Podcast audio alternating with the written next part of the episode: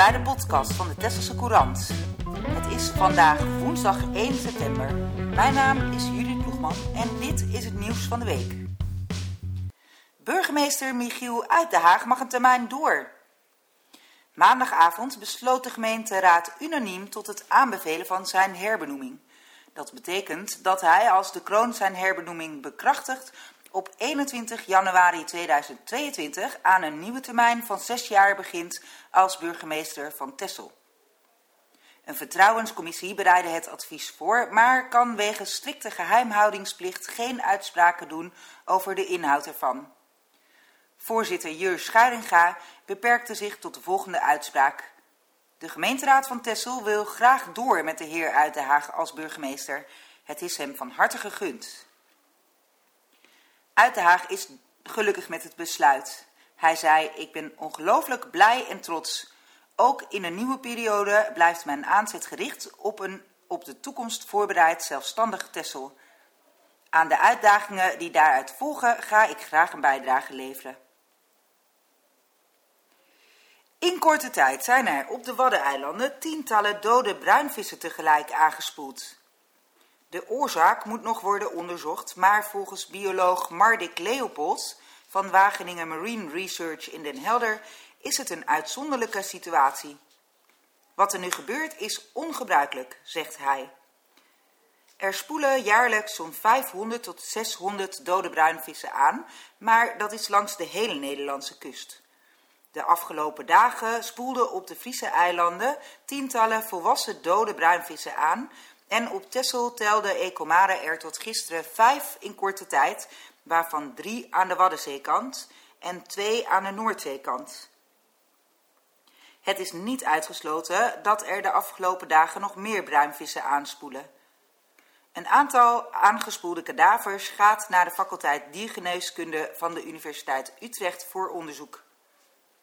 Stichting SOS Dolfijn ziet de mogelijke oorzaak in de aanleg van een windmolenpark ten noorden van de Wadden en een internationale oefening van de marine boven het leefgebied van de zoogdieren.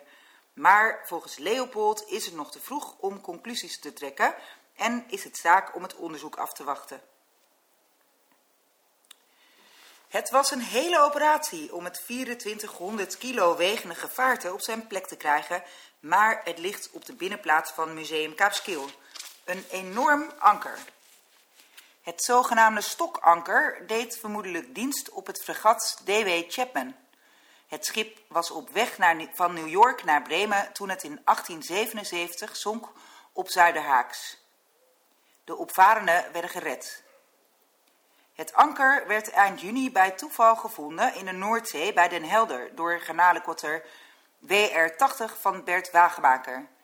Hij bleef er aan haken met zijn visnet. Ernst Jongejan, vrijwilliger in de maritieme archeologie, onderzocht het anker in overleg met Rijkswaterstaat en de Rijksdienst voor het Cultureel Erfgoed en de gemeente Den Helder. De organisaties besloten gezamenlijk het anker aan Museum Kaapskil te schenken. Het had het laatste optreden van het De Bruin moeten worden. Als hoofd van het bureau Air Display van de Koninklijke Landmacht. Maar de flypast voorafgaand aan de Formule 1 in Zandvoort gaat niet door. De bedoeling was dat er vlak voor de start van Max Verstappen en collega's onder aanvoering van Ed de Bruin, jarenlang directeur van het Tesselse vliegveld, een aantal jachtvliegtuigen voorbij zou vliegen boven het racecircuit in Zandvoort. Maar Defensie besloot het af te lassen in verband met de ontwikkelingen in Afghanistan. De Bruin vindt het jammer, maar het is zoals het is. Hij was sinds 2001 hoofd van het bureau Air Display en coördineerde diverse nationale eerbetonen, onder meer tijdens de uitvaart van prins Bernhard en de kroningsdag van Willem-Alexander. Hij is zijn opvolger inmiddels aan het inwerken. Enthousiast, schijnbaar onvermoeibaar en positief. Zo werd de zaterdag overleden Dirk Haker gekarakteriseerd. Afgelopen zaterdag overleed de molenaar vrij plotseling op 86-jarige leeftijd. In de Tesselse Courant van dinsdag is een uitgebreid in memoriam te lezen. De molens van het noorden en de traanroeier stonden afgelopen weekend in de rouwstand als eerbetoon. Dirk Hakker haalde in 2000 zijn molenaarsdiploma en zette zich, en zette zich tot 2017 in voor molens het Noorden en de Traanroeier. Dirk ging als jongen in Den Helder naar de ambachtschool en kwam meteen bij de firma Drijver terecht.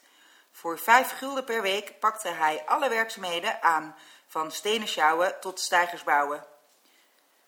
Van voorman klom hij op tot uitvoerder en bouwde hij mee aan vele gebouwen op Texel. Hij maakte over de hele wereld lange fietstochten en was de drijvende kracht achter de wekelijkse seniorenritten.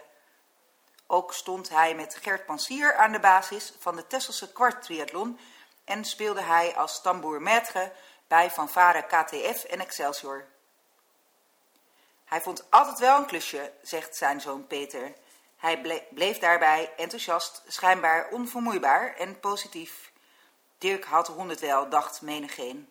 Maar het mocht niet zo zijn. De slotetappe diende zich vrij onverwacht aan. In de krant van dinsdag eveneens een, memoriam, een in memoriam voor de op 15 juni overleden Harry Matthijssen, oud-directeur van de recreatiestichting Tessel, het latere Tessel Campings. Hij voelde zich niet lekker tijdens een kampeervakantie op het Kogerstrand en bleek alvleesklierkanker te hebben. Matthijssen werd 71 jaar. Hij gaf leiding aan de organisatie die campings Kogerstrand, Loodsmansduin, de Shelter en Om de Noord beheerde en exploiteerde. Er vonden in zijn tijd ingrijpende herstructureringen plaats op de campings. Hij manifesteerde zich als een standvastige roerganger en een doordouwer die zich niet zomaar van zijn koers liet afbrengen. Harry Matthijssen werd in 1949 geboren. Hij werkte hard en was een doorzetter. Hij studeerde economie aan de hogeschool in Utrecht en werd registeraccountant. Hij deed fanatiek aan handbal en schopte het zelfs tot het provinciale selectieteam van Utrecht, maar ontwikkelde nadien een omvangrijk, omvangrijk postuur. In 1997 kwam de ommekeer. Hij stelde zich tot doel een marathon te lopen. Hij stopte met roken en ging elke morgen vroeg hardlopen.